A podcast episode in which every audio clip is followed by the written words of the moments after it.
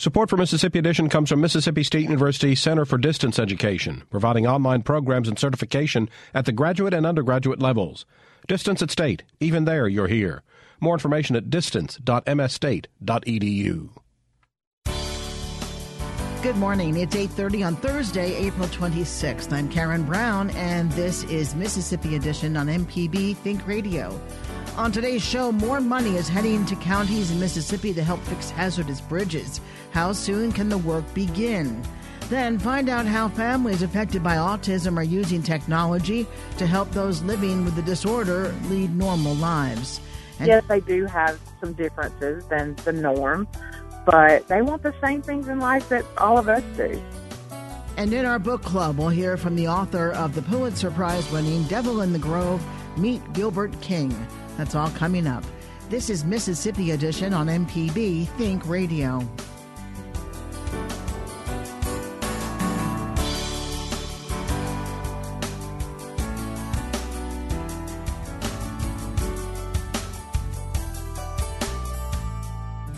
Mississippi is giving the go ahead to raise millions of dollars with bonds that are earmarked to fix unsafe bridges. The State Bond Commission unanimously approved $25 million in funding to repair and replace bridges that are hazardous to the motoring public. Governor Phil Bryant recently declared a state of emergency for more than 100 dilapidated bridges in Mississippi under pressure from the U.S. Department of Transportation. Governor Bryant, Attorney General Jim Hood, and State Treasurer Lynn Fitch are on the commission board. The amount is half of the $50 million in bonds state lawmakers approved during the past last legislative session. Fitch says the legislature must come up with a comprehensive long term solution, but action needed to begin immediately. Well, as a member of the Bond Commission, we felt that it was critical to take immediate action um, to approve $25 million uh, to get some dollars very quickly uh, to the roads and bridges. Uh, my office started working on funding about a week ago, uh, it's important to get these infrastructure needs taken care of as, as fast as we can. Um, MDOT has about $15 million in shovel-ready projects, and so now they'll be able to go to work immediately on those. Uh, I think that's about 36 bridges. Um, with this new funding available, uh, they'll be able to move more projects to shovel-ready, shovel-ready status a lot more quickly. And so, as a member of this commission, we felt like this was important that we act quickly, uh, get this into the hands of municipalities so they, they can immediately begin taking action. How important is finding the solutions right now? It seems you've worked very quickly on this. Well, we um, did $25 million right now, and as soon as July the 1st comes, then we'll do a bond sale and we'll do another $25 million. So that'll put $50 million in funding out to the counties as quickly as possible and as quickly as they can use it. Now, I do think it's extremely important and recognize that the legislature needs to come up with a comprehensive, long-term approach. Um, but we, as the Bond Commission, knew we had to do something. We had to help right now, and it was within our power to do so. So we acted very quickly. And you have to remember, infrastructure is the lifeblood of the economy. Um, it speaks to our economic growth as well as our quality of life. Um, and we just cannot afford not to take action quickly. What is your opinion of inaction by state lawmakers to fund roads and bridges? Well, I certainly think the 50 million was a, a first stop. Uh, they will need to get all the subject matter experts and determine where the revenue streams are, uh, because this needs to be a, an annual commitment. Um, maintenance, rehabilitation of our roads. Um, this is the future, and it involves our economy and certainly the safety as people across the states are traveling on our roads and bridges. The other half of the $50 million in bonds the legislature passed be approved by the Bond Commission at the next meeting. Absolutely. We will look forward to the next bond sale in the summer, and it will very quickly be approved to get the additional 25 million to give us a total of 50 million in funding. So the bond commission certainly sees that as an important move. Um, and this is very consistent how we uh, strategically approach uh, projects. Um, in roads and bridges, infrastructure is a number one category at this moment. Um, and so, as the State Bond Commission member, we're going to um, prioritize the state needs. We're going to look for the biggest bang for our buck. And certainly, this is um, infrastructure is, is critical.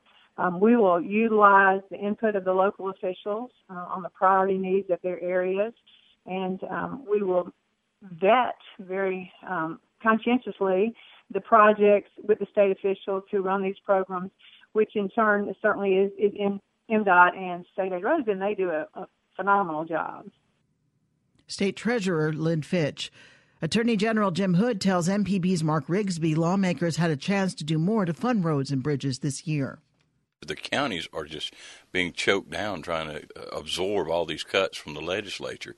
And, you know, 25 million sounds like a lot of money, but it's a drop in the bucket for how many bridges we got to replace.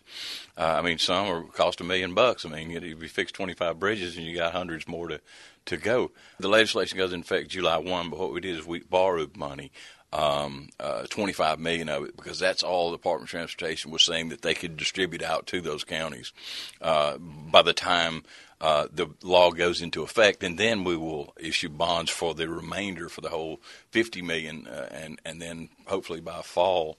We, so we're already starting early. Law allows us to go ahead and, and borrow that money. When, so when the law goes into effect, we will be prepared to distribute the money, and uh, the other 25 will have an impact. But you know, the legislature has just ducked their duty. They have not, um, you know, fixed our roads. Their votes were over there. That's what's so odd about it.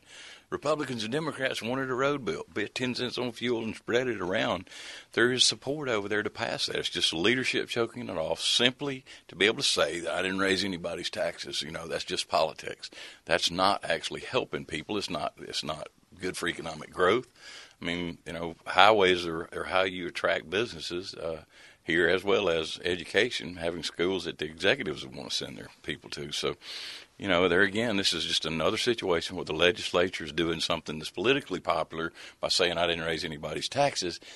But the house there again is burning down around us. There are vital needs of roads and bridges and education and mental health that, that we have to do. And it sounds great. Oh, we need to cut that. Those people are all, you know, uh, sloughing off. They don't deserve all these benefits. But you know, there's so many that um, out there that, that have nothing, and uh, it's our duty to, to, to try to take care of them. And if we don't, we get sued. When is the additional 25 million going to be approved? I believe it's sometime when is it July? That's going to be the next meeting, or is it, it sometime it will? It will be in July. We will um, um, have a bond bill in the fall, um, but we will have borrowed the money on, on the basis that we will get money from, from the sale of the bonds to pay off the borrowed money. We just borrow the money to get it started quicker. Uh, so, uh, all in all, it won't cost us any more in interest, and it gets the the money uh, uh, on the ground quicker. And it's what the legislature had approved originally, the fifty million. Yes, totally. that they approved the 50 million, uh, but but we have another section of law that we interpret that says, you know, uh, that you can borrow against money that uh, may not have the law may not have gone into effect yet, but you can borrow it going forward because you know that authority will be in place on July 1. Attorney General Jim Hood with our Mark Rigsby. Coming up, find out how families affected by autism are using technology to help those living with the disorder lead normal lives. This is Mississippi Edition on MPB Think Radio. On the next MPB Season Pass, we'll speak with Mississippi Sports Hall of Fame member, former New York Yankee, and Ole Miss baseball coach Jake Gibbs. He'll reminisce with us. Sam Wells from the Mississippi Special Olympics will be on the show to talk about their program and upcoming games. We've also got Corlicia Giannakos from the State Games of Mississippi. She'll tell us how you can participate as an athlete or a volunteer tomorrow at 10 a.m. on MPB Think Radio or on the internet at mpbonline.org. This is Mississippi Edition on MPB Think Radio. I'm Karen Brown. Technology is playing a role in helping more Mississippians living with autism communicate with the rest of the world. Dr. Barbara Saunders is Division Chief of Child Development at the University of Mississippi Medical Center.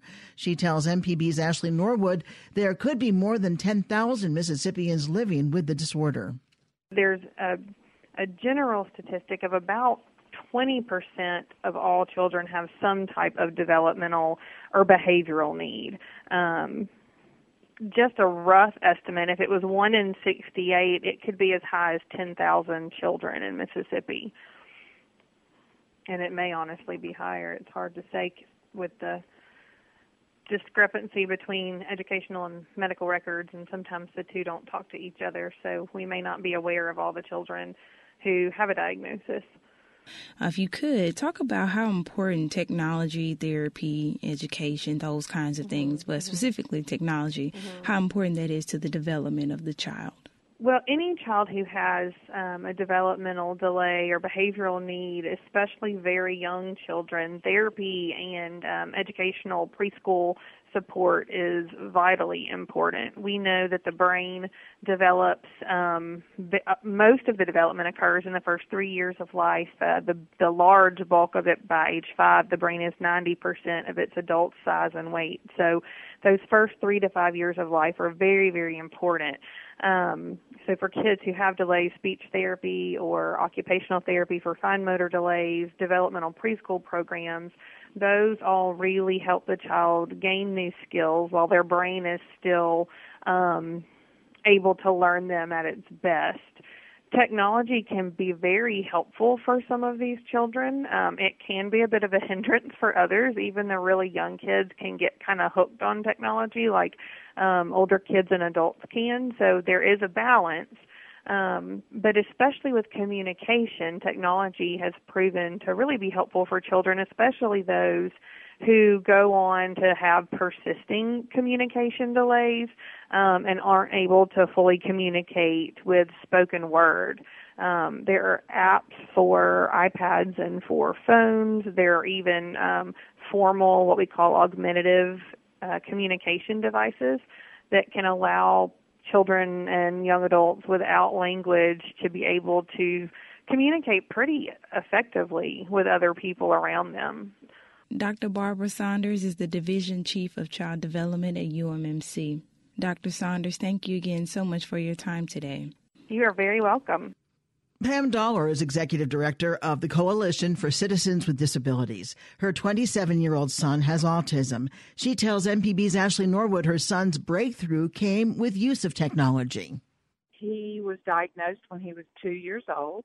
Um, he has a form of autism called regressive autism, which is when kids start out to develop normally and then they go through uh, some kind of regression and I think the statistics are about 30% of the autism population falls into that category. So 17, 18 months old, he had about 150 word vocabulary, never met a stranger, played with toys appropriately.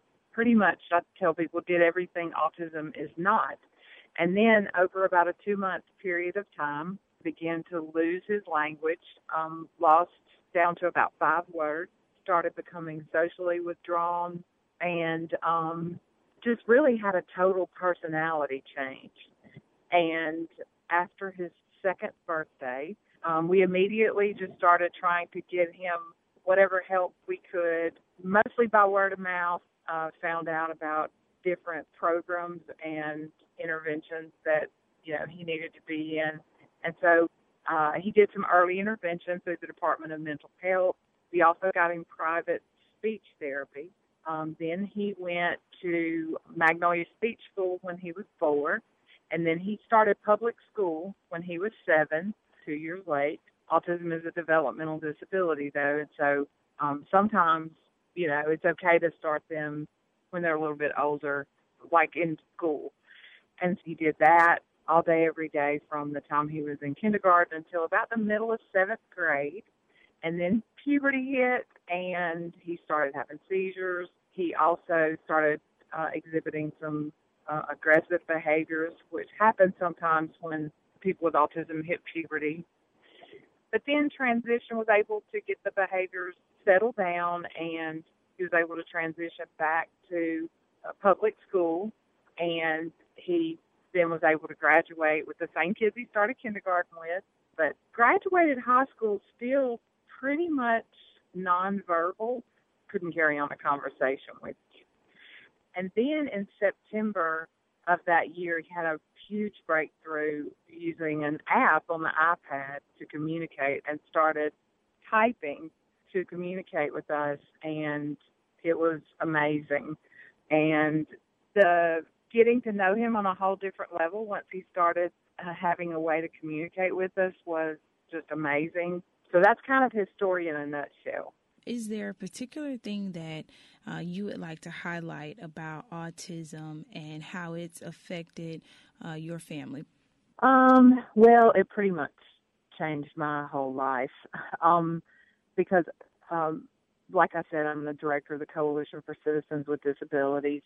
One of our in 2006, the coalition wrote for a, a grant through the U.S. Department of Education to provide training and information and support to parents who have children with disabilities around educational issues. And so when Watson was diagnosed with autism, I started learning everything I could about how education would be for him and what his, you know, what we were responsible for as his parents and what the school district was responsible for providing for him. And I just, you know, I was educating myself so that I could be a good advocate for him. But in the process, I had lots of parents who started calling me saying, "Can you attend my son's, you know, IEP meeting with me at the school?" And so I started doing. I did it for years, just you know, volunteer um, for friends of mine that I knew, and then eventually I was hired by the coalition uh, and um, first started as the director of that project where we provide support to parents. And so I absolutely love what I do. And autism was the door that opened up the the way for me to really find my purpose in life. And I know that may sound kind of ironic or it may sound like I'm just making that up, but it's really not. I I truly found my purpose in life through autism, um, which is helping other families. It's it's just been amazing. And one thing that a lot of times people forget is that people with disabilities are more like us than they are different. Yes, they do have some differences than the norm, but you know, they want the same things in life that all of us do. You know, they want to have a, you know, they want to be spend time with their family and be able to participate in social events and be able to have a job and just live life just like everyone else does. Pam Dollar is the executive director of the Mississippi Coalition for Citizens with Disabilities. Thank you so much, Pam, for your time today. Absolutely. Thank you for having me. April is National Autism Awareness Month. Coming up, Pulitzer Prize winning author Gilbert King talks about his book, Beneath a Ruthless Sun. This is Mississippi Edition on MPB Think Radio. That might sound like loose change to you, but to us here at Mississippi Public Broadcasting, it sounds like support.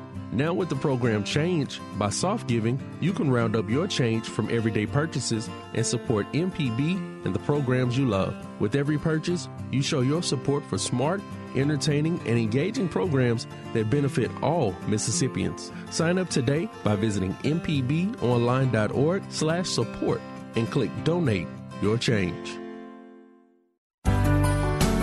This is Mississippi Edition on MPB Think Radio. I'm Karen Brown. Gilbert King is the author of the 2013 Pulitzer Prize winning bestseller Devil in the Grove Thurgood Marshall, The Groveland Boys, and the Dawn of a New America. King has written about Supreme Court history and the death penalty for the New York Times and the Washington Post, and as a featured contributor to Smithsonian Magazine and the Marshall Project. His latest book, Beneath a Ruthless Sun, a true story of violence, race, and justice lost and found, tells a tale of corruption in a Florida town where a journalist pushes to uncover the story of a white, mentally impaired man falsely accused of rape. King tells us about his attraction to crime stories since I was young, I always was drawn to these sort of stories of injustices or falsely imprisoned men and, and stories around slave narratives. And I really can't even explain that because I grew up in the Northeast in a suburb. I mean, this was really not sort of the life that was around me. I, I wasn't exposed to any of this. But for some reason, those kind of stories just really moved me since I was very young and it was always the kind of books that I was reading, and, and I was always drawn to crime stories early on. So when I, I started to get a little bit older, I was merging my interest in crime stories with some of these social histories and civil rights. And then when I stumbled upon, you know, a case in Louisiana back in 1946, that story really got me into this, and I, I just recognized that this is really what I want to do with my writing. How did you come about this true story that was close to Devil in the Grove? You know, it's interesting. I was doing a book talk in 2012 down in, in Lake County, Florida, And this older deputy came up to me and he basically said, You got your story right, but you didn't tell the whole story. There's other things that have happened in this county. And so we sort of got to talking and made an appointment to meet about a month later. And he basically said, There's a story here that nobody will talk about. It happened in 1957. I was a deputy on the force, and we framed this kid for a rape that he did not commit. And as I started looking into it, I thought, well, this would be a nice follow up article, maybe. Um, and I started filing Freedom of Information Act requests. And the more I started learning about it, the more I recognized that this was a book idea. It needed to be told in a long form. In the story, there's a 19 year old mentally challenged white male. He's picked up for the alleged rape of a white woman. He's put into right. a mental institution. She says, quote, a husky Negro did the crime. Given the racial tensions at the time, did authorities look for a black suspect? They did. That was their initial thing. I mean, as soon as they got the word that she reported that she'd been raped by a black man, you know, this sheriff's department swung into action. This is what they were really good at, is rounding up black suspects, which they did in this little town. They they got two dozen young black men, threw them in jail, and started interrogating them one by one. And um, soon enough, they narrowed it down to the nephew of the big civil rights activist in Florida who was in the process of integrating the University of Florida's law. And so this was going to be a big embarrassment to that name, Virgil Hawkins. Uh, they got Virgil Hawkins' nephew. But then something really strange happened. The husband of the victim returned to town and basically had these conversations, and, and the conversations revolved around I can't have it out there that a black man defiled my wife. What are we going to do about this? And so all of a sudden, uh, this white Jesse Daniels was arrested. Uh, the black suspects were turned loose, and they focused all their attention on Jesse Daniels. And so that's what makes the story very strange. This little secret about how they were able to cover it up and basically let go the real rapist, and then take Jesse Daniels and throw him into a horrible mental institute in Florida. Tell us about the horrible conditions of that mental institution. This is a place called Chattahoochee, and it was basically considered the place that you'll never get out of alive. It was just one of those horrible mental institutes where you didn't get to see a doctor for years. They would just dope you up on Thorazine. Uh, they were doing electric shock therapy, lobotomies. The violence in this place it was it was considered worse than the state prison system. Were there people you couldn't get to talk with you that may have helped with some of the details? Most of the people that didn't talk to me was only because they they had passed away. I had Deputy Evie Griffin who worked on this case. He was able to give me a lot of information about how the deputies had framed Jesse. Like they'd had conversations about this. They told him they were planting evidence to make it look like this kid did it, um, which was very consistent with the way the Lake County Sheriff's Department operated. Um, Jesse's lawyer is still alive, so he was able to give me all his files and walk me through the case. Um, I got my hands on Mabel's files because she had passed away in the 1990s. I was told people were not going to talk about this story, um, but I, you know I was very persistent about it, and I oh, developed these relationships over the years. And so the family members, even of the victim, began to talk to me too. So I had a lot more cooperation than I thought I would have going into this project. This book is called Beneath a Ruthless Sun, a true story of violence, race, and justice, lost and found. We've been speaking with its author, Pulitzer Prize winner Gilbert King. Thank you very much for being with us. Oh, it was my pleasure, Karen. Thanks for having me. And Gilbert King will be signing books at Square Books on Monday, April 30th at 5 p.m. Stay tuned to MPB Think Radio for a full slate of Mississippi based programs all morning long. Coming up at 9 o'clock, it's Creature Comforts. Then at 10 o'clock, it's Season Pass. And at 11, stay tuned for Southern Remedy Kids and Teens. Did you miss part of the show today? Find past episodes of this and other Think Radio programs online at mpbonline.org or by downloading the MPB Public Media app from the Apple or Google Play stores.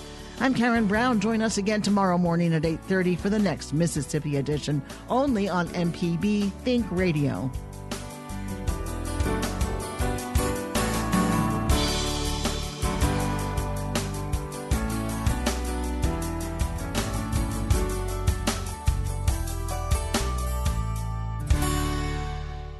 Support for Mississippi Edition comes from Mississippi State University Center for Distance Education, providing online programs and certification at the graduate and undergraduate levels. Distance at State. Even there, you're here. More information at distance.msstate.edu.